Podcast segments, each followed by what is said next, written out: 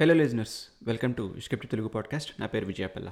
ఈరోజు మనం డిస్కస్ చేసుకోబోయే మూవీ నేమ్ కేజీఎఫ్ నేను అసలు పార్ట్ వన్ కూడా ఎప్పుడు డిస్కస్ చేయలేదు. అందుకని ఇందులో part one plus part two also part three గురించి డిస్కస్ చేసాం నేను నా ఫ్రెండ్ కిరణ్ అలాగే ఇందులో పూరి జగన్నాథ్ బిజినెస్ మ్యాన్ గురించి తర్వాత కేజీఎఫ్కి ఉన్న రిలేషన్ ఏంటి బిజినెస్ మ్యాన్లో మహేష్ బాబు క్యారెక్టర్ ఆర్క్ ఎలా ఉండింది రాకీబాయ్ క్యారెక్టర్ ఆర్క్ ఎలా ఉండింది ఈ రెండు మధ్యన సిమిలారిటీస్ పూరి జగన్నాథ్ ప్రశాంత్ నీల్ రాజమౌళి వీళ్ళ ముగ్గురు టేకింగ్ల గురించి చాలా ఇన్ డెప్త్ అనాలిసిస్ మేము డిస్కస్ చేసాం మీకు ఇదంతా నచ్చుతుందని ఆశిస్తున్నాను. లాస్ట్ దాకా వినండి మీకు మంచి ఇన్ఫర్మేషన్ తెలుస్తుంది. అంటే లెట్ స్టార్ట్ విత్ వన్ యాక్చువల్గా అంటే పాడ్కాస్ట్లో అసలు నేను కూడా ఎప్పుడు వన్ గురించి డిస్కస్ చేయలేదు. నా ఇన్స్టాగ్రామ్లో కొన్ని పోస్టులు పెట్టాను కేజీఎఫ్ వన్ గురించి అండ్ మ్యూజిక్ అక్కడక్కడ వాడుకున్నాను నేను కేజీఎఫ్ది నా అనౌన్స్మెంట్లు ఏమైనా లైక్ స్టోరీ అనౌన్స్మెంట్ వాటి గురించి కోసం. So first let start with one one release అయ్యి ఒక త్రీ ఇయర్స్ ప్లస్ అయ్యింది. మనందరం కూడా ఎవరో టీవీలో ఐ మీన్ హాల్లో చూడలేదు. మనం అందరం కూడా టీవీలోనే చూసాము. ప్రైమ్లో వచ్చిన తర్వాతే చూసాము. మన ఫ్రెండ్స్లో చూసిన వాడు ఒక ప్రదీప్ ఒక్కడే హాల్కి వెళ్ళి చూసిన వాడు ఎలా ఉందా ప్రదీప్ అడిగాను అప్పుడు "ఒరేయ్, ఎలా ఉందిరా కేజీఎఫ్? అంటే బాగానే ఉంది అన్నాడు. అంటే చాలా బాగుందిరా నువ్వు వెళ్ళు అని చెప్తే నేను డెఫినెట్గా వెళ్ళేవాడినేమో కానీ వాడు బాగానే ఉందిరా అనేసరికి నేను ఓకే బాగానే ఉందేమో కన్నడ డబ్బింగ్ కదా నేను లైట్ తీసుకున్నాను. రివ్యూస్ కూడా చదవలేదు ఎందుకంటే అసలు హైప్ ఏం లేదు దానికి వన్కి అంత వచ్చింది ప్రైమ్లో వచ్చాక చూశాను చూసిన తర్వాత నాకు పిచ్చగా నచ్చింది. నీకు చెప్పాను కూడా నీకు చెప్పి అందరికీ చెప్పాను అందరికీ చెప్తూ అసలు మీరు అందరూ కూడా నవ్వారు లైక్ ప్రదీప్ అన్నాడు? "ఆ, బాగానే ఉంది కదా మళ్ళీ అదే అన్నాడు. బాగానే ఉంది కదా బాగానే ఉందని చెప్పాను కదా నేను అన్నాడు. అరే బాగానే ఉంది అనడం వేరురా అసలు సూపర్ ఉన్న అందం వేరురా అసలు వన్ అంత బాగుందిరా అది ఇది అంటే అదే బాగానే ఉంది కదా అన్నాడు. మీ అందరికీ చెప్తే అప్పుడు నువ్వు చూసావు. నీ వ్యూ ఏంటి? అప్పుడు నువ్వు నువ్వు నాకు తెలిసి నీ వ్యూ ఏంటో బట్ జనాలకు తెలియాలి కాబట్టి you tell me about one. నాకు వన్ నచ్చలేదు. టు బి కంప్లీట్లీ ఆనెస్ట్ నాకు ఒక నాలుగైదు సీన్లు నచ్చాయి. కానీ నాకు ఓవరాల్గా మూవీ కోసివ్గా లేదనిపించింది. నాకు జెల్ కాలేదనిపించింది. లైక్ ఆ ఎడిటింగ్ స్టైల్ కొత్త. ఆ ప్యారలల్ ట్రాక్లే బేసికల్గా మల్టిపుల్ టైమ్ లైన్స్ ఒకే షాట్లో చూపిస్తాడు. యా సో దాన్ని క్రాస్ కటింగ్ ఎడిటింగ్ అని నా ఎడిటర్తో నేను మాట్లాడుతుంటే అతను చెప్తున్నాడు అనమాట బేసిక్గా ఇది ఇంకో టెర్మినాలజీ దీనికి మూడు three terms three types of ఎడిటింగ్లో ఒక్కసారి అంటే ప్రశాంత్ నీల్ ప్రొఫెషన్ ఎడిటర్గా కాబట్టి ఏం చేస్తున్నాడంటే ఆ ఎడిట్ ఆ ఎడిటింగ్ని ఎలా చేశాడంటే ఒకే ఎలివేషన్ని ముగ్గురు ఇస్తున్నారు అక్కడ. తల్లి ఇస్తుంది చాచా ఇస్తాడు. ఇక్కడ హీరో ఓన్గా ఈ హీరో ఇచ్చుకుంటూ ఉంటాడు. అక్కడ నించుని చెయ్యెత్తి ఏదో ఒకటి. And it need not be for the same scene. అదే. It could be for the same character తల్లిచ్చే elevation ఆమె సందర్భంలో ఆమె పిల్లోడికి. చాచా ఇచ్చిన క్యారెక్టర్ వాడు చిన్నప్పుడు వాడికి. ఈడిచ్చుకుంటుంది వీడికి. కానీ ముగుడు కలిసి కట్టుగా ఇచ్చే హై మాత్రం ఒక సీన్కే అదే. లైక్ వాటి వాటికి వాటి. ఇంకే సినిమాలు ఉన్నాయి ఇలాగా లైక్ ఇలాంటి మల్టిపుల్ లేదు లేదు. ప్రశాంత్ నీళ్ళు ఒక్కడే నాకు తెలిసి సక్సీడ్ అయ్యాడు. ఎవరు తీసిన కన్ఫ్యూజన్ అయిపోయేది. అది ఫ్యూచరా ప్రజెంటా ఏంటి అనేది. కానీ ఇక్కడ ఏంటంటే డైలాగులతో బేసిక్గా ముందు నడిపించాడు స్టోరీని మొత్తం ఆ డైలాగులు అసలు చాలామంది డైలాగ్స్ గురించి తక్కువ మాట్లాడతారు. ఎందుకంటే అక్కడ ఎలివేషన్ అంతలా అయిపోయింది. అంత టాప్ అయిపోయింది. కానీ ఎలివేషన్తో పాటు మ్యూజిక్ డైలాగ్ కూడా యాడ్ అవ్వడం వల్ల మనకు అంత ఇంపాక్ట్ అనిపిస్తుంది. నాకు తెలిసి ఒక్క సీన్ ఒకటి పెట్టి మ్యూజిక్ లేకుండా ఉంటే నచ్చదు జనాలకి. మ్యూజిక్ పెట్టి సీన్ పెట్టుంటే "మ్, ఓకే అనుకుంటారు. కానీ అక్కడ డైలాగులు ఏవైతే పడుతున్నాయో ఫస్ట్ పార్ట్లో ఒక్కొక్క డైలాగు ఒక్కొక్క యాటమ్ బాంబ్ ఫట్ ఫట్ ఫట్ పడుతూనే ఉంటాయి అసలు ఆ డైలాగులు నీలే రాసి written and directed Prashanth Neel. Dialogues ఆ డైలాగ్స్ కూడా. Yeah coming back to one uh editing నాకు ఒకటి బాగా జారింగ్ అనిపించింది but I found the novelty there నాకైతే అది డిఫరెంట్గా కూడా అనిపించింది కానీ నాకు అటెంప్ట్ మాత్రం I really like the attempt కానీ నాకు cinema కోహెసివ్గా it in come together especially with the hype for the character and all అది జస్టిఫై చేయలేదు అని అనిపించింది నాకు. యాక్చువల్గా ఎలివేషన్ నీకు ఇష్టం? చిన్నప్పటి నుంచే నరాచిలో రెండు అద్భుతాలు జరిగాయి. ఒకటి బంగారం పట్టింది ఇంకో ఇంకొకటి వీడు పుట్టాడు. సో స్టార్టింగ్ నుంచి ఎలివేషన్ ఇచ్చుకుంటూనే ఉన్నాడు. ఎందుకంటే క్యారెక్టర్ అలా డిజైన్ చేసుకున్నాడు. ఈ క్యారెక్టర్ ఎక్కడ తగ్గకూడదు. తగ్గేదేలే అన్నట్టు రాసుకున్నాడు ప్రశాంత్ అందుకని ఎక్కడ తగ్గకూడదు అనుకున్నాడు. ఓవరాల్గా కానీ చూస్తే ఇప్పుడు మనం ఆర్ఆర్ఆర్లో కూడా మాట్లాడుకున్నట్టు this is not a movie to point out at least with part one నేను పార్ట్ వన్ చూసి ఇది బాగాలేదు అది బాగాలేదు అది బాగాలేదు అది బాగాలేదు ఓవరాల్గా బాగాలేదు అని చాలా చెప్పి ఉండొచ్చు కానీ పార్ట్ వన్ పార్ట్ టూ కానీ లైక్ యాజ్ అ యూనిటీగా చూస్తే అంత ఈజీగా వచ్చే సినిమాలు కావు ఇవి. These are like different kind of films. So KGF ఇవి. పార్ట్ వన్ నాకు ఎంత నచ్చిందంటే నేను ఎవ్రీ అదర్ డే అది పెట్టుకుని చూసాను ఎందుకంటే నాకు బేసిక్గా హీరో హీరోయిజం ఎలివేషన్స్ ఈ సాంగ్స్ ఇవన్నీ మాంటేజ్ సాంగ్స్ అన్నిట్లోనూ సినిమా అంతా. ఆ మాంటేజ్ సాంగ్స్ నాకు చాలా ఇష్టం. లవ్ అయినా కానీ ఇలాంటి ఎలివేషన్స్ అని కానీ చాలా ఇష్టం. అలాంటిది ఇంక వాడు ఏంటంటే ఒక బుక్ రాసి పడేసాడు. కేజీఎఫ్ వన్ నేను కేజీఎఫ్ వన్ చూశాక ఈవెన్ బిఫోర్ కేజీఎఫ్ టూ ఒక టూ ఇయర్స్ బ్యాక్ నుంచి చెప్తున్నాను నేను. ఈ స్క్రీన్ ప్లే ఏదైతే ఉందో ఈ స్క్రీన్ ప్లే ఒక బుక్ రా బాబు అసలు. ఇలా రాయలేరు ఈ స్క్రీన్ ప్లేని ఇలా రాసుకున్న దాన్ని ఎడిట్ చేయడం గొప్ప. ఎడిట్ చేసిన దాన్ని అందరికీ అర్థమయ్యేటట్టు చూపించడం గొప్ప. ఏది పట్టుకుంటే దాన్ని టిక్ మారి పెట్టుకుంటే వెళ్ళిపోవచ్చు ప్రశాంత్ నీల్కి. అన్ని చోట్ల ఏస్ చేసుకుంటూ వెళ్ళిపోయాడు దాన్ని. అక్కడ ఫుల్ మార్క్స్ పడిపోయాను నాకైతే. ఎందుకంటే ఒక షార్ట్ ఫిలిం తీయడానికి నేను చాలా కష్టపడ్డాను. ఒక స్టోరీ రాయడానికి ఎంతో ఆలోచించాను. కానీ ఒక మూడు నాలుగు ప్లాట్లు కలిపి ఒక స్టోరీ క్రియేట్ చేసి నరాచిలో ఇదంతా చూపించి హీరోయిజం తగ్గకుండా పెట్టి పాటలు కూడా బాగుండేలా చూసుకుని ఎడిటింగ్ చూసుకుంటూ ఎలివేషన్ ఇచ్చుకుంటూ two and half hours bore కొట్టించకుండా first part తీసేయడం అంటే మనిషి సెకండ్ పార్ట్ మీద నాకు నమ్మకం కుదిరింది. ఎస్ తీస్తాడు వీడు. ప్రశాంత్ నీల్ కుమ్ముతాడని. అప్పుడు నాకు ఉగ్రం ఎప్పుడు చెప్పారంటే ఉగ్రం చూసే తర్వాత ఇది చూసా. యాక్చువల్గా ఉగ్రం రిలీజ్ అయినప్పుడు పెద్ద హిట్ అయ్యింది. కానీ నాకు తెలిసిన వాళ్ళందరూ ఉగ్రం చూడు అంటే నేను యూట్యూబ్లో చూశాను కొన్నాళ్ళు అయ్యాక.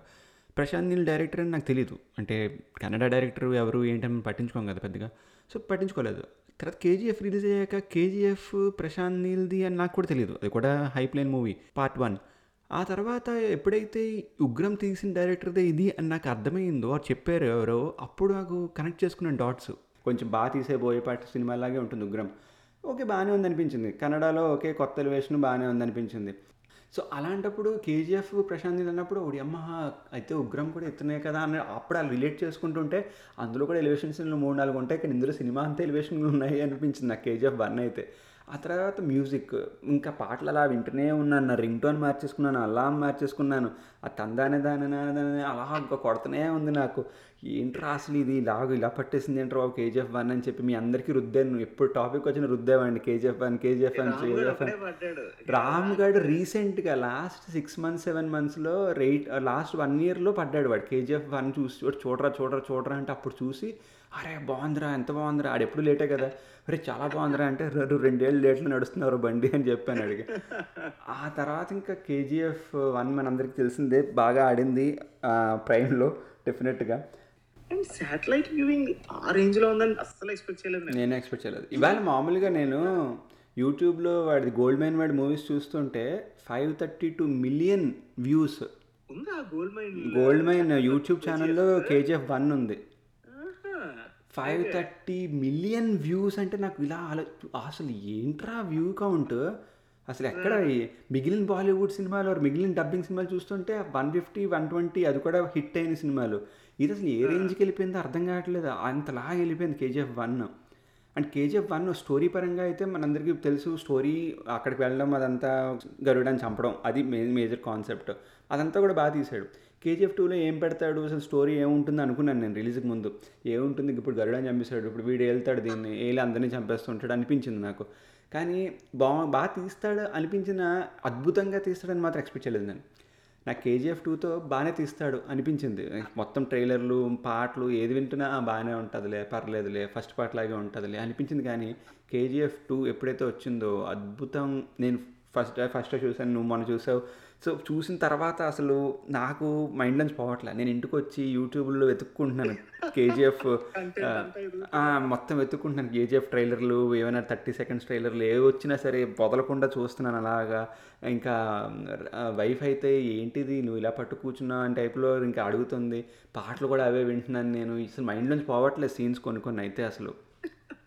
యా నువ్వు రీసెంట్గా లైక్ ఇంకా ఇంకా ట్వంటీ ఫోర్ అవర్స్ కూడా అవ్వలేదు కాబట్టి నువ్వు చూసి నీ ఎక్స్పీరియన్స్ చెప్పు ఇప్పుడు పార్ట్ టూ గురించి. ఒక్కసారి పార్ట్ వన్కి వెళ్దామా మళ్ళీ. వెళ్ళిపోతాం పార్ట్ టూ కి ఫైవ్ టెన్ మినిట్స్లో పార్ట్ వన్లో నీకు నచ్చిన గట్టిగా కనెక్ట్ అయిన సీన్లు లైక్ త్రూ ద మూవీ నీకు స్పారింగ్గా ప్రతిదీ నచ్చింది బట్ స్టాండ్ అలోన్ సీన్స్ ఏమైనా ఉన్నాయా? Oh. నాకు సీన్స్ అంటే చెప్పాను కదా నాకు సీన్ డైలాగ్ మ్యూజిక్ మూడు కనెక్ట్ అయిపోయాను నేను కొన్ని సీన్స్కి నాకు సీన్ అనేది లేదు. ఏంటంటే వాడు వాడితో పాటు నేను జర్నీ చేసినట్టు అనిపించింది నాకు పార్ట్ వన్ అయితే. వాడి క్యారెక్టర్తో పాటు. ఎలా అంటే ఇప్పుడు క్యాచ్ అయ్యారో తెరకో అంటే దునియా అంటాడు వాడు. అది నాకు ఏంటంటే ఫస్ట్ టైం విన్నప్పటి నుంచి ఎప్పుడు విన్నా సరే బోర్ అనేది లేదు నాకు. బేసిక్ బోర్ అనే కాన్సెప్ట్ లేదు కేజీఎఫ్ వన్తో నాకు.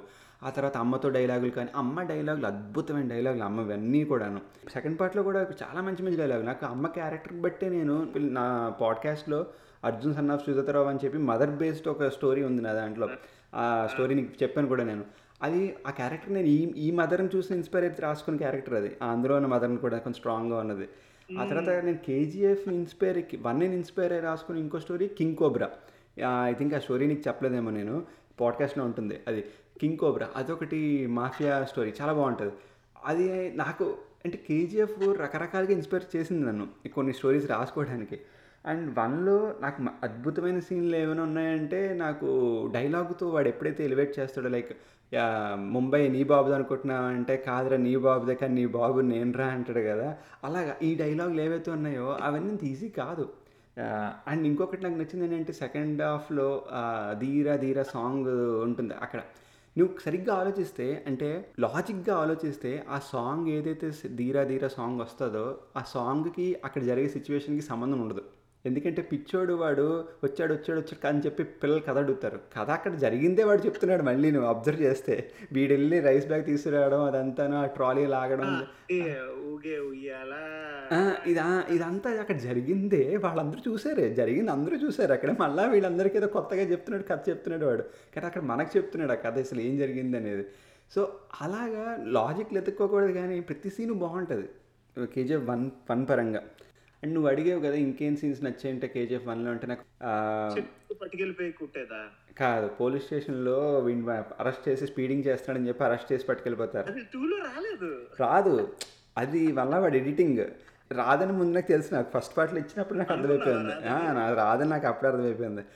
మనలో హిట్ అయినప్పుడు త్రో బ్యాక్ అయినా ఇవ్వాలి కదా సీన్ అవసరం లేదనిపించింది. అసలు దానికి సంబంధం లేదు. ఇట్స్- పార్ట్ వన్లో ఎందుకంటే ఇది సింగిల్ స్టోరీ కింద తీద్దాం అనుకున్నాడు వాడు. So as a writer and editor వాడు చాలా తెలివిగా చేశాడు. కొన్ని ఫిల్లర్స్ పెట్టాడు. ఏది? ఇలా ఈ సీన్. ఈ సీన్కి స్టోరీకి సంబంధం లేదు. ఫిల్లర్స్ ఉన్నాయి. గట్టిగా ఉన్నాయి ఫిల్లర్స్.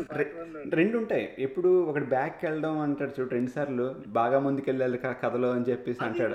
Police station scene. ఇంకోటి ఇంకోసారి కూడా అంటాడు. మీరు కథలో ముందుకెళ్ళారని. ఇక్కడ గ్యాంగ్తో వస్తే గ్యాంగ్తో వస్తే గ్యాంగ్స్టర్ ఒకడే వస్తే మాన్స్టర్ అని పబ్లో ఫైట్ సీన్ ఒకటి. ఏది అక్కడ గన్ టెస్టింగ్ అని వెళ్తాడు బేసిక్గా అది కూడా ఫిల్లరే సో ఇలాంటివి రెండు మూడు సీన్స్ పెట్టుకున్నాడు. ఏంటంటే కథకి సంబంధం లేదు. నీ కథ ఫ్లో ఎక్కడ మిస్ అవ్వదు. కానీ నీ హై కూడా ఎక్కడ తగ్గదు. అంటే నువ్వు హైలో ఉంటావు ఒక సినిమా చూస్తున్నాను సేపు అలాగన్నీ బాగా పెట్టుకున్నాడు ఆ విషయంలో. యాక్చువల్గా స్టార్టింగ్లోని రిసీవ్ ఎలా చేసుకుంటారో తెలియ లైక్ సంబంధం లేకుండా వాడు విషయం నాడు ముందు పెట్టాడు అన్న గట్టి థాట్తో ఉన్నాను కదా. ఇప్పుడు మనం డిస్కస్ చేసే కొద్దీ ఆయన అలా కూడా తీయలేదు. ఆ డెటర్గా చాలా ఆలోచించి తీసాడు అయితే. స్టోరీ పరంగా అని చెప్పాలనుకున్న విషయం పరంగా తను ఆలోచించుకున్నది అంటే జనాలకి ఇది నచ్చుతుందా అని ఎక్కడ తీయలేదు. వాడు తీసేది జనానికి నచ్చుతుంది అనే నమ్మకంతో తీసుకున్నాడు. ఎస్. నేను తీసేది నచ్చుతుంది అనే దాంతో తీసాడు కానీ తీసాడు కానీ ఇది నచ్చాలి జనాలకి అన్నట్టు పెట్టలేదు ఏది. అందుకే ఏ సీన్ కూడా మనకి "ఆ, ఇది నా కోసం పెట్టాడని చెప్పి ఎవడు అనలేదు. మొత్తం ఓవరాల్గా అందరికీ నచ్చింది అది. ఇందులో కూడా ఉన్నాయి. దండిగా ఉన్నాయి. ఫస్ట్ ఫస్ట్ పార్ట్లో నాలుగైదు సీన్లు సెకండ్ పార్ట్లో ఏడెనిమిది సీన్లు అన్ని బాగున్నాయి. కానీ రెస్ట్ ఆఫ్ ద ఫిలిం బాగాలేదని కాదు. కానీ ఈ సీన్లు చాలా బాగున్నాయి. ఇట్స్ లైక్ జనరల్గా ఎలా ఉంటుందంటే కామన్గా చూసే సినిమాల్లో బ్లాండ్గా నడిచి హై ఇచ్చే సీన్లు గట్టిగా హై ఇస్తాయి. ఇదేంటంటే సినిమా అంతా బాగుండి ఆర్ చాలా బాగుండి హై ఇచ్చే సీన్లు ఇంకా పైకి అవును. ఫౌండ్ దట్ ఇప్పుడు ఇప్పుడు నువ్వు సెకండ్ పార్ట్కి ఎలా అయితే నీకు కనెక్ట్ అయ్యావో బాగుందని చెప్తున్నావో నువ్వు నేను ఫస్ట్ పార్ట్కి ఎలా కనెక్ట్ అయిపోయాను బేసిక్గా అందుకని నాకు సెకండ్ పార్ట్ నాకు ఎక్స్పెక్టేషన్ మీట్ అయితే చాలు అనే టైప్లో నేను ఉన్నాను కానీ నా ఎక్స్పెక్టేషన్ మళ్ళీ రీచ్ అయిపోయాయి. అంటే నన్ను దాటికి వెళ్ళిపోయాడు. అందుకని నాకు ఇంకా నచ్చేసింది. అండ్ సెకండ్ పార్ట్కి వచ్చేసరికి నాకు నచ్చింది ఏదైనా ఉందంటే ఫస్ట్ నుంచి ట్రైలర్ నుంచి మనకి ప్రకాష్ రాజ్ని చూపించారు. అతను ఫస్ట్ పార్ట్లో చేసిన అతను అయితే బాగా చేశాడు. అతను నేను ఈ విషయం రామ్తో మాట్లాడుతూ చెప్పాను. ఆయన కథ చెప్తున్నప్పుడు ఫస్ట్ పార్ట్లో ఆయన కథను చూసాను నేను రాకింగ్ దగ్గర నుంచి చూసాను అని ఎక్స్ప్రెషన్ ఇస్తున్నాడు.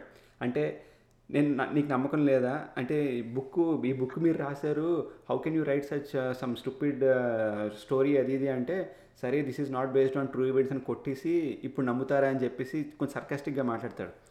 అది బాగుంటుంది. ఆ సర్కాస్టిక్గా మాట్లాడడం. ఆ తర్వాత కళ్ళు పెట్టి క- కళ్ళతోటి చెప్తాడు ఒక చోట. అంటే ఇక్కడ ఒక అద్భుతమైన పోయం రాశాను అని చెప్పి చెప్పడం అదంతా కూడా ఏంటంటే అతను చూసాడు కాబట్టి అతను చెప్పగలిగాడు అన్న విషయాన్ని అప్పుడే కన్విన్స్ చేయగలుగుతున్నాడు.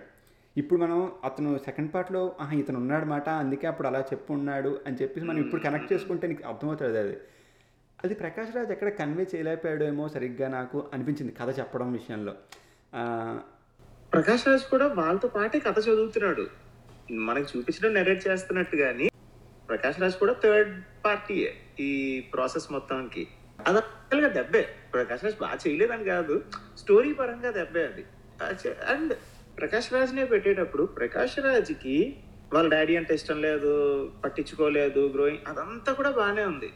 కానీ అదంతా అలానే ఉంచి Prakash Raj could still have been a part of this కదా? తన అవుట్ సైడర్ కాకుండా మా లైఫ్లో మా నాన్న లేకపోవడానికి కారణమైన బుక్ ఏంటి అని చదివాను నేను. ఎగ్జాక్ట్లీ ఇప్పుడు తెలుసుకున్నాను అని చెప్పుంటే స్టిల్ హీ వుడ్ లైక్ వీళ్ళతో పాటు స్టోరీ చదివేదానికంట ఆల్రెడీ స్టోరీ తెలిసి చెప్పేటట్టే ఉండేది కదా. అవును. ఎగ్జాక్ట్లీ నేను అదే అనుకున్నాను. అలా చెప్పుంటే ప్రకాష్ రాజుకి ఇంకా కొన్ని ఎక్స్ప్రెషన్స్ ఇవ్వడానికి స్కోప్ ఉంటుంది. మనకి కొంచెం కన్ఫ్యూజింగ్గా ఉంటుంది. ఓహే వీడు చదివాడు అనమాట అయితే వీడికి ఇంట్రెస్ట్ అంటే ఎవరికైనా ఇంట్రెస్ట్ ఉంటుంది. మరి మీ నాన్న పదిహేను ఏళ్ళు పదేళ్ళు ఎక్కడ కనిపించకుండా వెళ్ళిపోయాడు ఎక్కడికైనా అంటే ఎందుకు వెళ్ళిపోయాడు అని కుతూహలం అందరికీ ఉంటుంది. ఏ పిల్లడికైనా ఉంటుంది ఆ ఏజ్లో ఆ తర్వాత బుక్ రిలీజ్ అయిన తర్వాత మా నాన్న ఆబ్వియస్గా బుక్ పబ్లిష్ చేశాక నాన్న ఇవ్విస్తాడు కదా పిల్లాడికి. ఇగో నారే నేను ఇన్నాళ్ళు కష్టపడింది ఇదేరా అని చెప్పి ఓ బుక్ అయినా ఇస్తాడు కదా. సో ఆ బుక్ నీకు ఇచ్చినప్పుడు ఆ ఆ చదువుతావు అట్లీస్ట్. ఇంత చదువుకునేవాడివే నువ్వు. అండ్ కాకపోతే యాక్చువల్గా అలా కానీ వెళ్ళుంటే completely different point of view వచ్చేది. మంచిగా. ఏంటంటే ఫస్ట్ పార్ట్లో వాడు ఆదరిస్తూ ఏదో దేవుడిలా చెప్తున్నట్టు చెప్తాడు రైట్ సెకండ్ పార్ట్లో వాడి హైస్ అన్నీ అలాగే చెప్పాలి. కానీ ఈ క్యాండిడేట్ వాడిని రివర్ చేయాల్సిన పని లేదు. అంటే లైక్ ఎక్కడో పైకి పెట్టి చూపించాల్సిన పని లేదు. ఇంకొంచెం ప్రాక్టికల్గా ఇలా జరిగింది అలా జరిగింది అని చెప్పి కొంచెం క్రిటికల్గానే చెప్పి స్టిల్ అదే ఎలివేషన్ తేవచ్చు. సేమ్ పాయింట్ ఇప్పుడు ఫస్ట్ పార్ట్లో ఆ రిపోర్టర్ జర్నలిస్ట్ ఎవరైతే ఆమె ఉందో ఆమె ఒక పాయింట్ అడుగుతుంది. అంటే మీ హీరో ఓడిపోయాడా? అంటే ఆయన పెద్ద పెద్ద అతను చాలా మంచి ఎక్స్ప్లెనేషన్ ఇస్తాడు. అవును ఓడిపోయాడు. అంటే తెలుసు ఇతనికి. బేసిక్గా నెక్స్ట్ ఏమవుతుంది ఇతనికి తెలుసు. కాబట్టి ఆ ఓడిపోయాడు అవును అంటే కొడతాడు. ప్రకాష్ రాజ్ అదే స్టోరీ చదివేశాడు అనుకో ఇలాంటి ఎక్స్ప్రెషన్ ఇవ్వగలడు. ఎగ్జాక్ట్లీ అండ్ ఆ లెక్క ఎలా మారుతుంది అంటే ఇప్పుడు చూడు ఆ అమ్మాయి క్యారెక్టర్ రిపోర్టర్ క్యారెక్టర్ ఫస్ట్ హాఫ్లో చాలా క్రిటికల్గా ఉంటుంది. అవును చాలా. ఏది నమ్మరు. సెకండ్ హాఫ్కి వచ్చేసరికి యాటిట్యూడ్ మారిపోతుంది మారిపోయింది. చెప్పండి ఇంకేమైంది? ఇంట్రెస్ట్ అదంతా ఉంటది. సో ఆ టోన్ అక్కడ మారినప్పుడు ఈ నెరేటర్ టోన్ కూడా మార్చొచ్చు. ఇప్పుడు ఏంటంటే పేరుకి ప్రకాష్ రాజ్ వచ్చాడు కానీ he try to do the same thing that his dad did అది కొంచెం స్టైల్ మార్చొచ్చు other than that Prakash Raj did a good job యాక్చువల్గా యాక్టింగ్ స్టైల్ ఇంకోటి ఏంటంటే ఏదో డిస్కషన్లో కూడా విన్నాను. మొమెంటమ్ వెళ్తూ వెళ్తూ వెళ్తూ వెళ్తూ ప్రకాష్ రాజ్ గారు రాగానే పర్లేదు. ఒక- ఒక two three minutes breathing space అనమాట ఎందుకంటే అది కొట్టి వెళ్ళిపోతుంటది ఈ రాగానే మళ్ళీ చిన్న బ్రీతింగ్ స్పేస్ లైక్ జనాలకి అందరికి. బ్యాక్గ్రౌండ్ మ్యూజిక్ కూడా. మ్యూజిక్ అసలు ఇంత ఎక్స్టెన్సివ్ మనం ఈవెన్ రీసెంట్గా భీమ్లా అఖండ మాట్లాడుకున్నాం. ఎంత ఇంపార్టెంట్ బ్యాక్గ్రౌండ్ మ్యూజిక్ అయిపోయింది అని. అండ్ దానికి ముందర కూడా బ్యాక్గ్రౌండ్ వాడేవాళ్ళం. మనము ఛత్రపతి యాక్చువల్గా వాడేవాళ్ళం చూసేవాళ్ళం. కానీ ఇంత ఇంత ఇంటెన్స్గా బ్యాక్గ్రౌండ్ మ్యూజిక్ అంటే ఈ మధ్య కాలంలో ఉన్న ట్రెండా లేకపోతే it's become such important part ఎందుకంటే ఇప్పుడు జనాలకి చాలా ఈజీ ఏది నీ జేబులోంచి ఫోన్ తీసుకుని చూడడం చాలా ఈజీ నీకు బోర్ కొడితే. నువ్వు దానివల్ల పక్కవాడు ఫోన్ తీసి చూస్తున్నాడంటే ఆబ్వియస్లీ నీకు అనిపిస్తుంది. అంటే బాగాలేదు సినిమా మనం ఎందుకు ఇంతలో చూసేస్తున్నాం? వాడెందుకు ఫోన్ తీసుకున్నాడు? అని మైండ్లో నీకు సైకలాజికల్గా వెళ్ళిపోతుంది. వాళ్ళందరినీ నేను కూర్చోపెట్టి టూ అండ్ హాఫ్ అవర్స్ నువ్వు కూర్చోపెట్టి అక్కడ చూపించాలంటే నీ కథ అద్భుతంగా ఉండాలి నీ డై డైలాగ్స్ బాగుండాలి నీ బ్యాక్గ్రౌండ్ మ్యూజిక్ బాగుండాలి. ప్రతిసారి ఇప్పుడు టూ అండ్ హాఫ్ అవర్స్ సినిమాలో నీకు టూ అండ్ హాఫ్ అవర్స్ డైలాగులు ఉండవు. And two and half hours ఒకటే కొట్టు కూడా ఉండదు. కథ నడవాలి నీకు అదంతా అప్పుడప్పుడు కొంచెం సెటిల్ సీన్స్ ఉంటాయి. అక్కడ బ్యాక్గ్రౌండ్ మ్యూజిక్ డామినేట్ చేస్తుంది. పార్ట్ టూలో నచ్చింది ఏదైనా ఉందా? యాక్చువల్గా ఈ సిచ్యువేషన్లోని నాకు ట్రాక్ అని చెప్పడానికి లేదు. ఎందుకంటే in fact most of the part two నేను మెంటల్గా ప్రిపేర్ అయిపోయాను. ఏంటి? ఫస్ట్ పార్ట్ నచ్చలేదు. సెకండ్ పార్ట్ నచ్చదేమో అని అనుకున్నా. అండ్ ఇంత పెద్ద హిట్ అవుతుందని కూడా అనుకోలేదు. కానీ ఈ లాస్ట్ త్రీ ఫోర్ డేస్గా హైప్ అదంతా ఫాలో అవుతా కదా. అంటే like I was sure cinema అయితే అదిరిపోయి ఉంటుంది. సో అదేంటంటే పాజిటివ్ మైండ్ సెట్ కాదు నెగిటివ్ మైండ్ సెట్ కాదు. అదొక excited mind set but really wanting to like the film so నచ్చాలి అని చూసే సినిమా. నచ్చుతుంది అని ఖచ్చితంగా తెలియదు. కానీ ఒకసారి ఆ మూవీలోకి వెళ్ళిపోయిన తర్వాత వరల్డ్లోకి లాగేసాడాడు బ్యాక్గ్రౌండ్ మ్యూజిక్ అదంతా పెట్టి లాగేసాడు కానీ నాకు ఆ మూవీ చూస్తున్నప్పుడల్లా ఒక రెండు మూడు చోట్ల ఫ్లా లాజిక్లు చిన్న చిన్న కొట్టినాయి. చిన్న చిన్న లాజిక్లు ఒక ఒక్క చోట బోర్ కూడా కొట్టింది. అంతా అయిపోయిన తర్వాత మాత్రం same as RRR whatever the negative sir ఇది అసలు కన్సిడర్ కూడా చేయాల్సిన పని లేదు. అంటే హైస్ ఏవైతే ఉన్నాయో అది ఇన్సర్మౌంటబుల్ ఇట్స్ లైక్ అసలు కంపారిజనే లేదు. The highs that we get out of this are so high that everything else can be ignored in fact దీనికన్నా చెత్తగా ఉన్నా ఇంకొక పది పదిహేను సీన్లు లాగ్ ఉన్నా ఈ హైస్ ఏవైతే ఇచ్చాయో అసలు ఛత్రపతిని క్షమించేసాం కదా అందరం. Because of the high in the interval scene అది ఆ హై వల్ల ఛత్రపతిని క్షమించేసాం ఎంత చెత్తగా ఉంటుందో second half and considering that analogy ఈ సీన్లు నాకు గట్టిగా సినిమా చూస్తున్నప్పుడు డిస్టర్బ్ అయిన సీన్లు చెప్తాను నేను. ఫస్ట్ పాయింట్ నాకు ఫస్ట్ హాఫ్ అంతా ఎక్కడ డిస్టర్బ్ కాలేదు. వాడు దొరికేసిన తర్వాత ఖలీల్ దగ్గరికి వెళ్ళి నేను ఆల్రెడీ సెట్ చేసుకొని ఉంచాను అన్నది డిస్టర్బింగ్ అనిపించింది నాకు. అంటే వాడు వీళ్ళని సెట్ చేసుకున్న వాళ్ళనే చంపేశారు కదా అంద అన్ని చోట్ల. అంటే ఇంకొక బ్యాకప్ ప్లాన్ పెట్టుకున్నాడా? అది మళ్ళీ ఆలోచిస్తే ఇట్ ఈస్ లాజికల్లీ పాసిబుల్ అంటే వాడి అంటే వీడు ఉన్న ఇప్పుడున్న పొజిషన్కి అండ్ ఈ స్టోరీ జరిగింది త్రీ ఇయర్స్ తర్వాత కాదు త్రీ ఇయర్స్ ముందర. కరెక్ట్గా అప్పుడప్పుడు ఇంకా గరుడాన్ని వేసాడు అంటే initial days of his rule ఎందుకంటే దాని తర్వాత త్రీ ఇయర్స్ టక్ టక్ టక్ కొట్టుకెళ్ళిపోతాయి. అందులో వాడు ఏమైనా చేసుకోవచ్చు. అధీరా వల్ల వచ్చే డౌన్ఫాల్ వాడికి relatively early days of his రూల్లో ఉండగా రైట్ ఇంకా ఖలీల్ని కూడా టచ్ కాని విధంగా ఈస్ట్ కోస్ట్ ఆఫ్ ఇండియా ఆ ప్లేస్లు అంతట్లోని ఇక్కడ ఉండగా అంత షార్ట్ టైం ఫ్రేమ్లో అప్పటికి first first batch of his friends ఎవరినైతే షెట్టి చంపేస్తాడో వాళ్ళు చనిపోగా సెకండ్ హాఫ్ అంటే ఇంకొక బ్యాకప్ ప్లాన్ పెట్టుకోవడం అనేది రియలిస్టిక్ అనిపించలేదు. అది నాకు చూస్తుండగానే అనిపించింది అబ్బా ఇది కన్వీనియంట్ లైక్ ఈజీ వే తీసేసుకున్నాడు రా దీనికోసం నాకు అనిపించింది. He took an easy way out అనిపిస్తుంది చూడు. అంటే ఇంకొంచెం ఆలోచించి ఇంకేదైనా పెట్టొచ్చేమో but he took an easy way out but I it was forgettable like అవసరం లేదులే. అంటే ఈ పాయింట్ పట్టుకొని వేలాడాల్సిన పని లేదు అదొక్కటి నచ్చలేదు. అండ్ మెహబూబా పాట నచ్చలేదు నాకు. ఐ డోంట్ నో వై నేను విన్నాను కూడా and I wanted to hear that song కానీ నాకు అది ఫ్లోన్ బ్రేక్ చేసింది అనిపించింది ఆ పాట. మెహబూబా పాట బేసిక్గా నాకు సినిమా హాల్ అని ఫస్ట్ టైం విన్నాను నేను హాల్లో బయట ముందు వినలేదు. వచ్చినప్పుడు నిజంగానే కొంతమంది వెళ్ళారు బాత్రూమ్ బ్రేక్లో దొరికింది వాళ్ళందరికీ. In fact that was the only time when people took their phones out exactly ఎందుకంటే చాలా మందిని గమనించాను ఫోన్లు బయటికి అది అందుకే ఇచ్చాడేమో ఆ పాట కూడా అక్కడ. బేసిక్గా మంచి పాటే అది. ఆ పాట బాగోదు అని కాదు మంచి పాటే. కానీ ఆ టైంలో ఇంకేంటంటే బ్రీతర్ ఇచ్చాడు బేసిక్గా అందరికీ. ఓకే కొంచెం బ్రేక్ తీసుకుంటారు.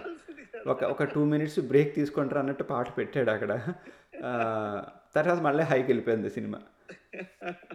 ఈ రెండు చోట్ల నాకు లాజికల్గా అదొకటి లాగింది. అండ్ యా అండ్ యాక్చువల్లీ అందులోనే the way he shows that కదా కన్విక్షన్ ఇప్పుడు చూడు సంజయ్ దత్ ఫైర్లో నడుచుకుంటూ వచ్చేస్తాడు. Impossible logically not possible but his attire search maybe his just covered కానీ అది కూడా స్లోమోలోనే నడుచుకొస్తాడు కదా ఫాస్ట్గా ఏం రాడు ఆ, మన కలాష్నికోవ్ ఆడు ఉంటాడు ఈడు ఉంటాడు. ఆడు తగ్గడు ఈడు తగ్గడు. లైక్ చూడు జనాలు చుట్టుపక్కల అందరూ పడిపోతూ ఉంటారు. వీడికి బుల్లెట్ ఒకటి తగులుతుంది లాస్ట్ మూమెంట్ టైంలో like yeah but this is not that కదా. This is movie for that కానీ ఒకటి దాని వల్ల ఇదేదో చిన్న లైక్ ఇదేం బాగాలేదు ఇది హీరోయిజం ఎలివేషన్ అనడానికి కూడా లేదు. ప్రశాంత్ నీల్కి టెన్ ఆన్ టెన్ అయితే ఇచ్చేయగలను ఈ మూవీకి.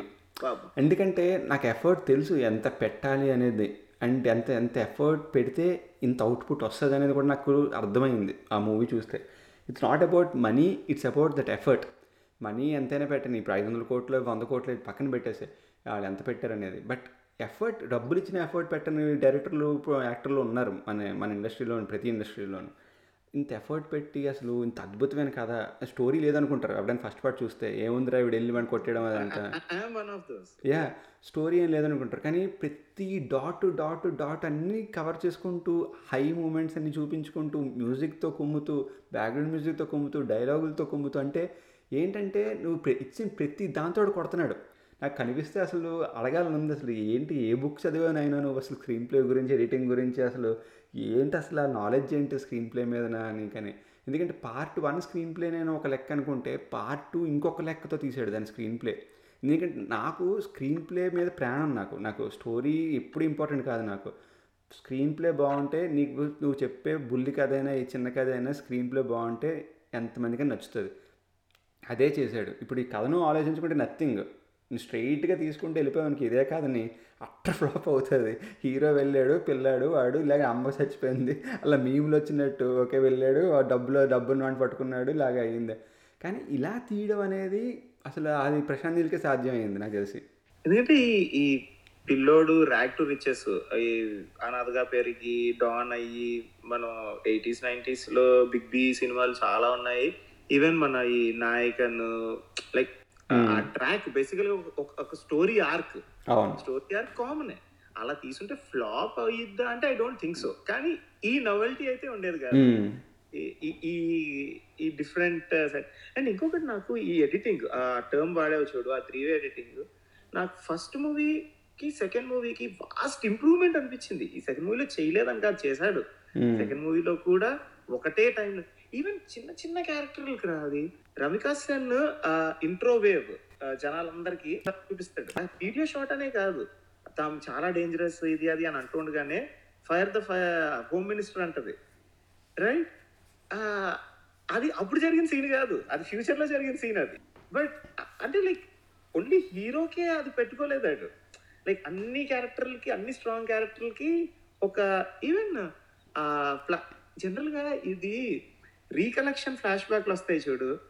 అలాంటి సీన్ ఇది. ఏది మన లాస్ట్ చిన్న ట్విస్ట్ ఉంటది. పార్లమెంట్ వచ్చి చెప్తే అసలు వాడి వల్లే జరిగింది అని చెప్పి ఫ్లాష్ బ్యాక్ అంతా చూపిస్తారు చూడు. అలా చాలా సినిమాల్లో చూపిస్తారు మనకి. That was not the thing కానీ ఇక్కడ అలాంటిది కాదు. ఈవెన్ స్టోరీ చెప్తుండగానే మల్టిపుల్ టైమ్ లైన్స్ని చూపించడం. To take the story forward again అదేంటంటే స్టోరీ ఫార్వర్డ్ తేడానికే మల్టిపుల్ టైమ్ లైన్స్ అని చూపిస్తూ స్టోరీని ఫార్వర్డ్ చేయడం which is Yeah. Which was not seen before చాలా కష్టం అది. అది అది చూపించడం చాలా కష్టం. అర్థమయ్యేటట్టు చూపించడం. ఎందుకంటే చాలా ఈజీ కన్ఫ్యూజ్ అయిపోవడం. నువ్వు ఒక్క చోట కన్ఫ్యూజ్ అయిపోయావా నువ్వు నీ స్టోరీ అంతా ఇది ఏంటలా తీసాడు అనిపిస్తుంది. కానీ అలా అవ్వనివ్వకుండా తీస్తున్నాడు అందరి చేత మెప్పించుకుంటున్నాడు అంటే అది ప్రశాంత్ నీల్కే నాకు తెలిసి క్రెడిట్ ఇవ్వాలి. Prashanth Neel ten out of ten అన్నావు కానీ కన్విక్షన్ రా. నాకు uncompromise conviction and to be able to better what he did ఎందుకంటే I still think he do a perfect job in one కానీ in two he bettered himself by a margin అది ఎందుకంటే template is already there story అంతా ఉంది. You think taking that extra time covid వల్ల అయ్యి ఉండదులే Covid వల్ల ఇంకా ప్రాబ్లం ట్రబుల్స్ ఫేస్ అయ్యి ఉంటారు కానీ ఇంత టైం ప్రాజెక్ట్కి ఇవ్వడం వల్ల ఈ అవుట్పుట్ వచ్చిందంటావా? లేకపోతే బట్ ఇదే సినిమా ఇది ఎయిట్ ఇయర్స్ ఉంది తనతో ఈ సినిమా. అంటే పార్ట్ వన్కి ఒక టూ ఇయర్స్ ముందర నుంచి ఇప్పుడు రేపు వరకు అదంతా నేను ఆ క్వశ్చన్ ఎందుకు తెస్తున్నానంటే అతను తీసుకున్న టైం వల్ల అవుట్పుట్ ఇంత బ్రిలియంట్గా వచ్చిందంటావా? అదే టైం సగానికి సగం తగ్గిపోయింది అనుకో. బడ్జెట్ ఉంది. సేమ్ బడ్జెట్ ఉంది.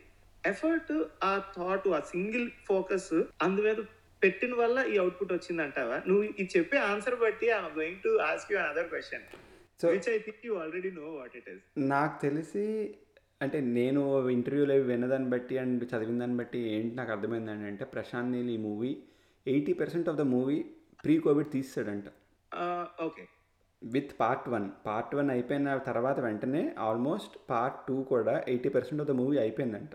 Rao Ramesh is the new character that they wrote separately part one అయిపోయిన తర్వాత యాక్చువల్గా ఆ క్యారెక్టర్ అవసరం లేదు but it was important Exactly. It felt nice అంటే అక్కడ ఒక పోలీసు లేకపోతే ఎవరో చిన్నతను పెట్టేసి అప్డేట్ ఇవ్వడం సరిపోతుంది కానీ డైలాగులు అని చెప్పించడానికి ఎంత బాగా చేశాడు.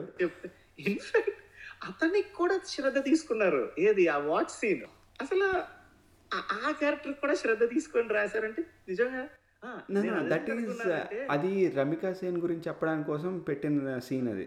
అంటే ఇన్నాళ్ళు ఎవరున్నా టైం డజన్ మ్యాటర్ వాళ్ళకి. అంటే అది ఉందా పనిచేస్తుందా లేదా అని. బట్ రమికా సేన్ వస్తే అది కూడా చూస్తుందనే చెప్పడానికి కోసం అది సీన్ పెట్టాడు. Maybe yeah yeah Yeah. Yeah yeah that was nice that was nice and uh, నేను ఆ క్వశ్చన్ నీకు ఎందుకు అడిగానంటే టైమ్ లైన్స్ క్వశ్చన్ ఇది కొంచెం డైగ్రెస్ అవుద్ది. ఎందుకంటే you admire Puri a lot like మన ఇద్దరు చాలాసార్లు మాట్లాడుకున్నాం. నాకు పూరి ఇష్టం ఉన్నా లేకపోయినా I have like I cannot adjust with few things that he does కానీ that is a polar opposite irrespective of the quality of his outcome Liger తప్ లైగర్ కోవిడ్ వల్ల మేబీ అంత టైం స్పెండ్ చేశాడేమో కానీ he just moves on so ఆ అప్రోచ్లో ideas కొత్త వస్తాయా రావా? లైక్ హీ స్టిల్ స్టేల్ కదా. పోగ్రి నుంచి అదే rod right so you think this approach like taking time and giving a absolute bonkers of a movie. Or just coming up with something random write, writing it quickly and finishing it.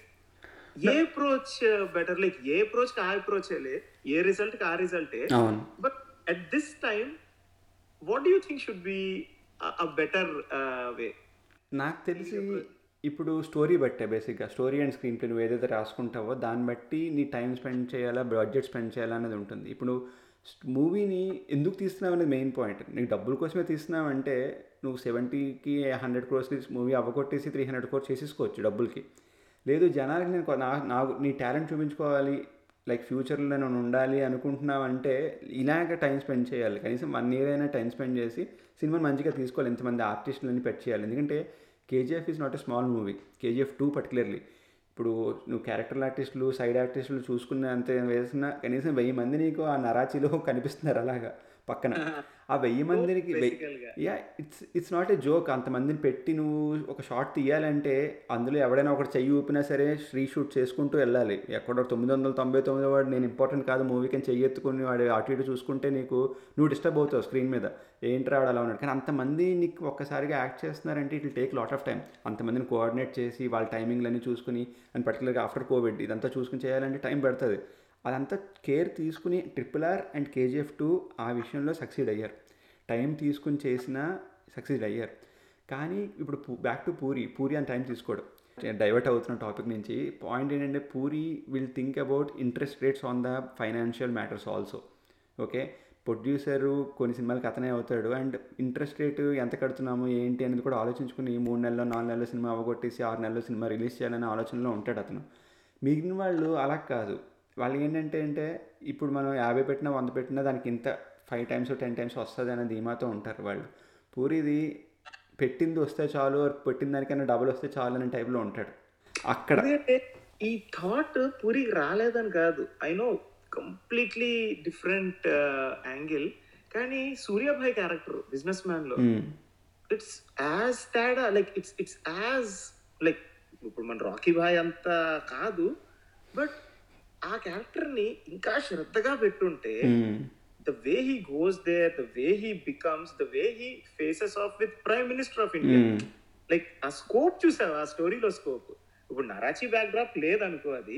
కానీ అందులో ఆ thought వచ్చింది.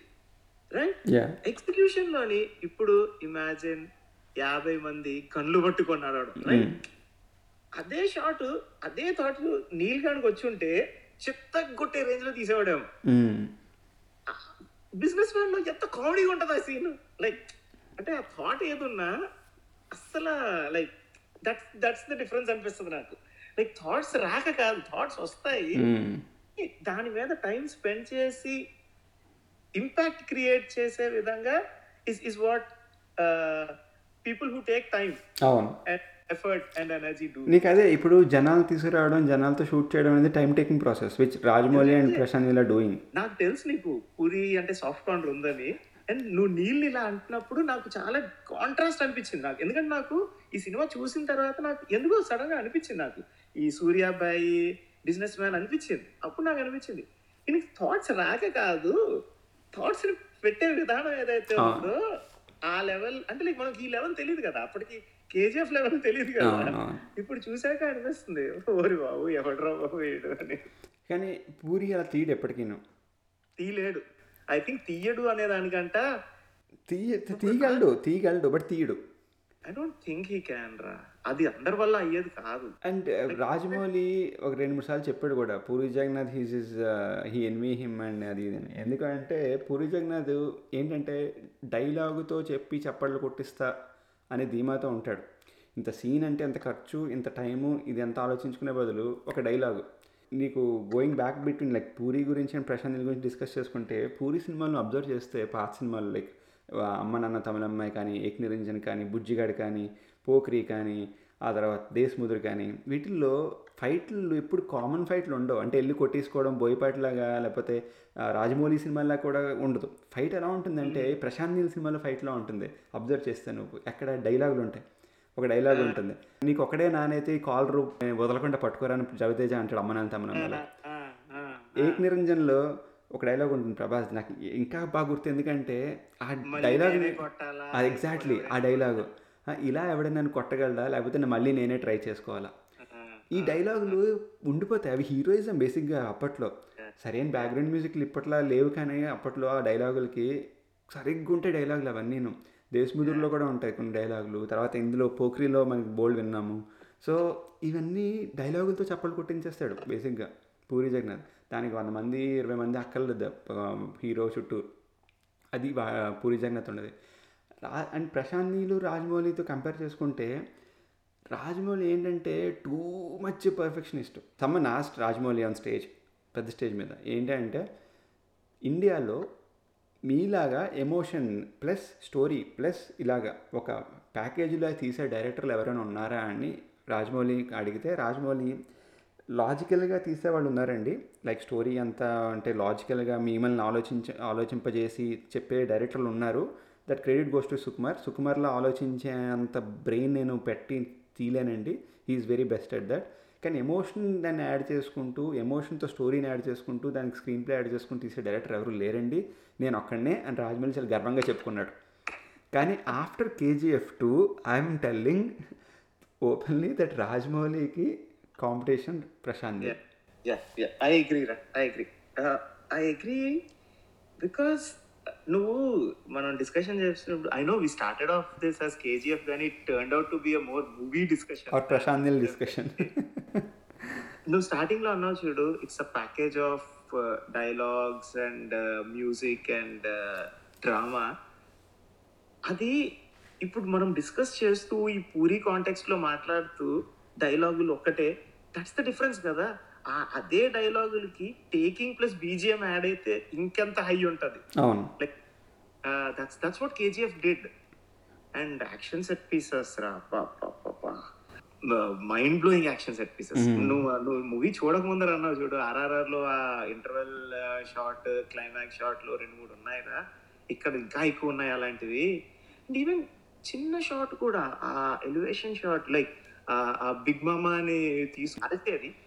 High that that scene police స్టేషన్ది నేను ట్విట్టర్లో just ఆ రోజు release అయిన రోజున ఆ సీన్ గురించి ఫస్ట్ నుంచి చెప్తున్నారు అన్నమాట. పోలీస్ స్టేషన్ సీన్ అది అంటుంటే నేను అనుకున్న పార్ట్ పార్ట్ వన్లో అయిపోయింది కదా సీను దాన్ని కంటిన్యూ చేయడే జనరల్గా.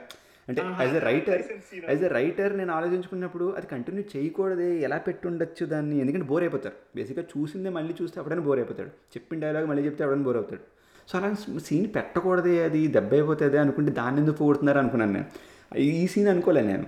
ఇప్పుడు పోలీస్ స్టేషన్కి వెళ్ళి ఇలా బంగారం కోసం వెళ్తాడని అనుకోలేదు నేను. కానీ చూసినప్పుడు అయితే మాత్రం పా ఏంట్రా ఈ సీను ఆ పిల్లాడు అసలు చూసి పిల్లాడితో చెప్పిస్తున్నాడు అక్కడ హై అంతాను మనకి. ఇంకెవడు కాదు. ఒక పిల్లాడు వచ్చి చెప్తున్నాడు ఇదంతా మనకి. అండ్ ఆడు ఊరి పేరు ఇది ఆడే రాకీ భాయ్ అండ్ ఆ పిల్లోడు వీడిని ఇంటరాక్ట్ అయ్యి ఉండడు అయ్యో విన్నాడు విన్నాడు.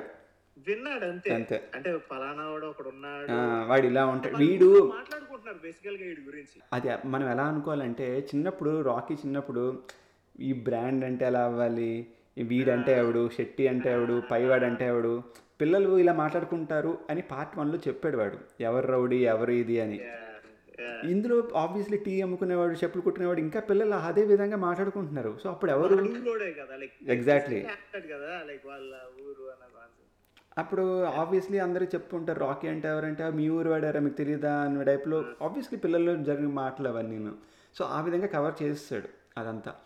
And coming back to characters Ramika Sen Raveena Tandon కానీ అధీరా మన సంజయ్ దత్ కా- కానీ చాలా బాగా చేశారు. అంటే వీళ్ళు హిందీ వాళ్ళు చేయగలుగుతారా అనిపించింది ఫస్ట్ మన సౌత్ మూవీలో వాటిలో షూట్ అవుతారా అనిపించింది కానీ రవీనా టండన్ అయితే ఇంకెవరు చేయలేరేమో అన్నట్టు చేసింది క్యారెక్టర్ టండన్ కూడా అదేంటంటే రవీనా టండన్ని ఈవిల్ విలనో లేకపోతే గుడ్ హ్యూమన్ లాగా చూపించలేదు.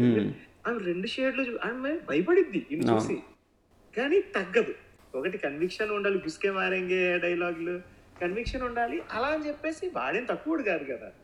So that was really nice Adheera role ఫిజికల్గా అయితే కుమ్మాడు కానీ తన లిమిటేషన్స్ ఏజ్ వల్ల హెల్త్ వల్ల వచ్చే లిమిటేషన్స్ వల్ల ఆ, కాంబాట్ సీన్ ఏదైతే ఉంటుందో దాని మీద ఎక్కువ జంప్ కట్లు లైక్ ఈవెన్ రాకీ ఆ కత్తి పట్టుకొని ఫస్ట్ అదిరా బుల్లెట్ పెట్టి కాలుస్తాడు కదా అప్పుడు కూడా నీకు కట్స్ ఎక్కువ ఉండవు. కార్ చేజ్లో కట్స్ ఉంటాయి. That was a decision that he took అది అవసరమా లేదా అన్నది whether you like it or not అంటే ఐ డోంట్ నో నాకు అది అర్థం కాలేదు. బేసికల్గా ఆడికి ఎందుకు పెట్టాడా అక్కడ ఆ కార్ చేజ్లో కట్స్ కార్ చేజ్లోది కొంచెం హాలీవుడ్ స్టైల్లో తీసాడు. ఫాస్ట్ అండ్ ఫ్యూరియస్లు ఇలాంటివన్నీ. అదంతా సింగిల్ షాటే అనుకో. జంప్ కట్ లేకుండా చూపించుంటే ఏమయ్యేది? రొటీన్ అయ్యేది. ఇది మనం మాట్లాడుకుందాం దాని గురించి ఇలాగ అంతే. లాస్ట్ ఫైట్లో పంచులు చూపించారు. పంచులు పడంగానే బ్యాక్గ్రౌండ్ చూపించారు కానీ ఆ ఫైట్లో ఫ్లో ఉండదు. ఇప్పుడు మన కాట్రాజ్ ఫైట్ లాగా ఫ్లో ఉండదు. ఎందుకు ఫ్లో ఉండదు అంటే Sanjay దత్కి physically is not the coming out of cancer so it's not possible ఒక రీజన్ బియాండ్ దట్ వాడు యాక్టింగ్ ఎక్స్ప్రెషన్స్ సూట్ అయిపోద్ది. లైక్ వాడు కెరియర్ మొత్తం హీరోకి సెట్ అయిపోయాడు కానీ is a solid villain material యాక్చువల్గా ఆడి ఫేస్ ఆడి ఫిజిక్ యా సో క్యారెక్టర్స్ పరంగా అందరూ బాగా చేశారు. And editing screenplay story routine and దాన్ని ఎలా తీసాడు అనేది విషయంలో Prashanth Neel and editor editor కుర్రాడు అంట కదా ట్వంటీ ఇయర్స్ కుర్రాడు. నాకు ఇంకా అనిపిస్తుంది లైక్ ఎంత ఇచ్చుంటాడా అని. I think. ప్రశాంత్ నీలే చేస్తుంటాడేమో అనిపించింది coming back to that point యాక్చువల్గా నా పాయింట్ నువ్వు లేపుతావు అనుకున్నాను నేను లేపావు. నేను ఇంటర్వ్యూ చూశాను ప్రశాంత్ నీల్ది. అప్పుడు ఒక క్వశ్చన్ అడిగాడు you being an editor and you being an director you being your writer so it's very easy for you to edit your film and up- నేను చూసాను ఇంటర్వ్యూ జడ్జ్మెంట్ పోద్ది పోతుంది. నేను నేను. ఎక్స్ప్లెయిన్ చేస్తాను ఎందుకు అది నీకు చెప్తాను అనేది. నేను నా షార్ట్ ఫిల్మ్ రాసుకున్నాను తీసుకున్నాను రైటర్గా అంతా రాశాను కదా. ఎడిటర్తో మాట్లాడుతున్నప్పుడు ఎడిటర్ అన్నాడు భయ్యా ఈ ఈ సీన్ ఈ డైలాగ్ కట్ చేస్తున్నాను ఈ సీన్ కట్ చేస్తున్నట్టే. ఏ ఆ డైలాగ్ సరైన డైలాగ్ రాసాను అది అంటే నువ్వు రైటర్గా ఆలోచిస్తున్నావు ఎడిటర్ జాబ్ నువ్వు డ్రై నిన్ను నేను స- నేను నీకు క్యాంటీ నేను ఇక్కడ నా జాబ్ నేను చేయాలి ఇక్కడ నీకు అన్నీ బాగుంటాయి అందుకే నువ్వు రాసుకున్నావు నువ్వు తీసుకున్నావు అన్నీ అలా చూపిస్తే జనాలకు నచ్చదు జనాలకి ఏం నచ్చుతుందో అది నేను చూడాలి. సో నువ్వు అక్కడితో వదిలేస్తే నేను ఇది పెట్టలేను ఇది ఇంతవరకే పెట్టగలను అని చెప్పేసి నా రిటర్ చెప్పాడు. సేమ్ థింగ్ అదే చెప్పాడు ప్రశాంత్ నీల్ కూడా. నేను ఎడిటర్గా నా సినిమాని చూసుకుంటే కనుక సినిమా త్రీ అవర్స్ పైన ఉంటుంది. లేకపోతే నేను ఏవో ఉంచేస్తాను జనాలకి ఏం నచ్చింది అందుకే ఫస్ట్ కట్ ఎప్పుడు బయట ఎడిటర్కి ఇచ్చాక తర్వాత ఈయన చూసి చూసి చెప్తాడంట. అంతేకాని అతను చేయనని చెప్పాడు. నైన్టీన్ ఇయర్స్కి ఎలా రా ప్యాషన్ ప్యాషన్.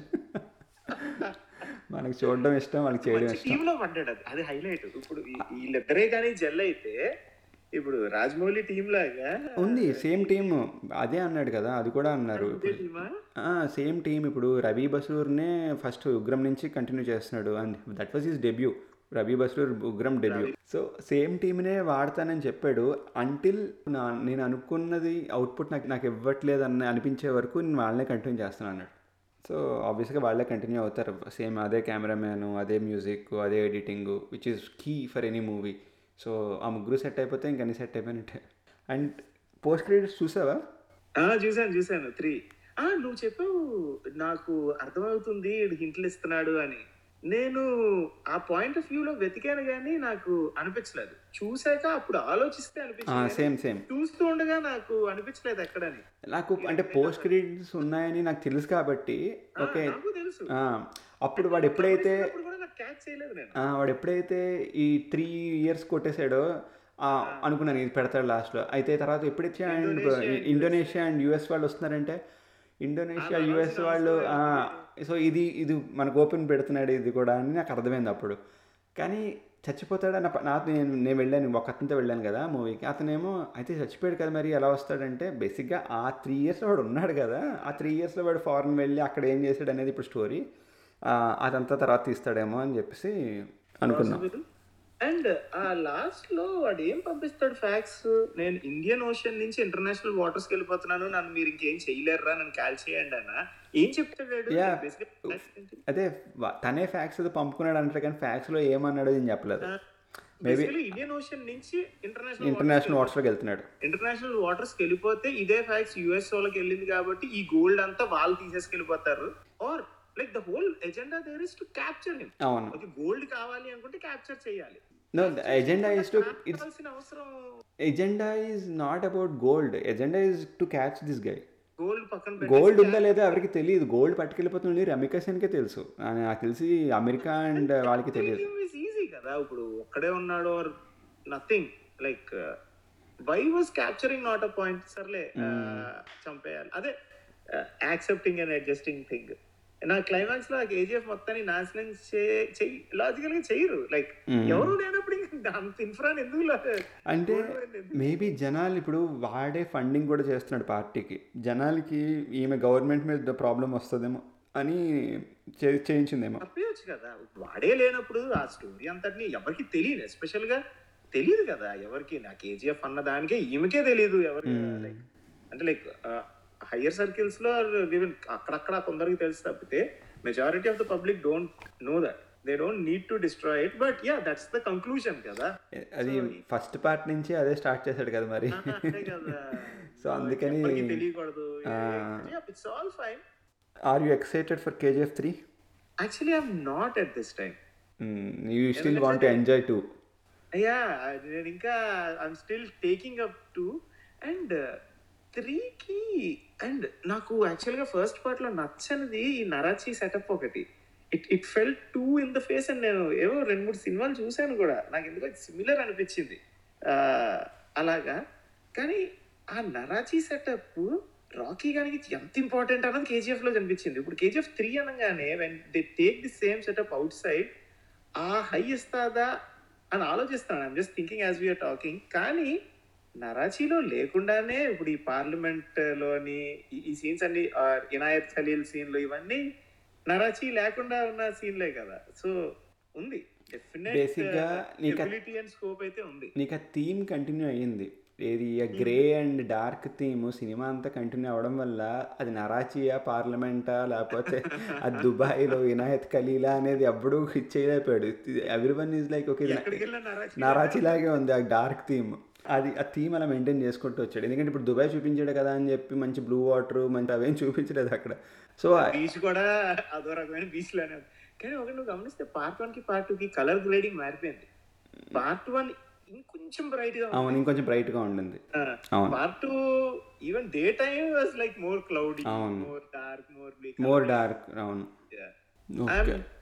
ఇంకా జీర్ణించుకుంటున్నాను but I don't say I'm excited for three but అది ఎప్పుడు వచ్చినా ఒకవేళ వస్తే I'm sure it will blow at least ఆ కాన్ఫిడెన్స్ అయితే వచ్చింది. టూ చూసాక నాకు ప్రశాంత్ నీళ్ళు కాన్ఫిడెన్స్ వచ్చింది. లైక్ అంటే సి ఏ డైరెక్టర్ అయినా సరే స్క్రీన్ ప్లేని నమ్ముకుంటే టాప్ డైరెక్టర్ అవుతాడు.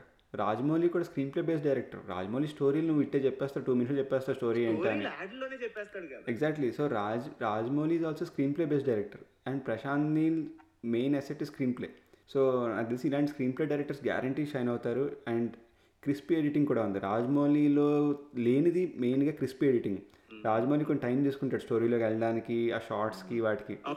మనోడు అసలు ప్రశాంత్ నీళ్ళు అబ్జర్వ్ చేస్తే నాకు పూరీది నచ్చింది. ఆ పూరి టేకింగ్ ఏదైతే ఉంటుందో టక్క టక్క టక్క టక్క. వెంటనే వెళ్ళిపోతాడు ఆ పాయింట్లోకి ఫైట్ పెట్టాలంటే టప్పని ఫైట్ పెడతాడు. దాని ముందు సీన్ ఉండాలా అంటే సీను దాంతో కొడుతున్నాడు ఎక్కడ? ఆ త్రీ త్రీ కటింగ్ ఎడిటింగ్తో కొడుతున్నాడు అక్కడ. నడుపుతున్నాడు. ఎడిటింగ్ టెక్నిక్తో స్టోరీ నడుపుతున్నాడు. So this is totally new ఇద్దరు ముగ్గురు డైరెక్టర్లు కలిపి చేస్తున్న సినిమాని ప్రశాంత్ నీల్ ఒక్కడు అలా తీసుకెళ్ళిపోతున్నాడు. ఆ వాళ్ళ ముగ్గురు అసెట్స్ నేను. So he's gonna shine for sure so అదండి ఈరోజు మా డిస్కషన్ ఆన్ కేజీఎఫ్ మీకు నచ్చిందని ఆశిస్తున్నాను thanks Kiran for joining with me on this discussion మళ్ళీ వచ్చే వారం ఇంకో డిస్కషన్ కాదు. ఈసారి డిటెక్టివ్ అలెక్స్తో ముందుకు వస్తున్నాను. આપણે તાકા ગપચપ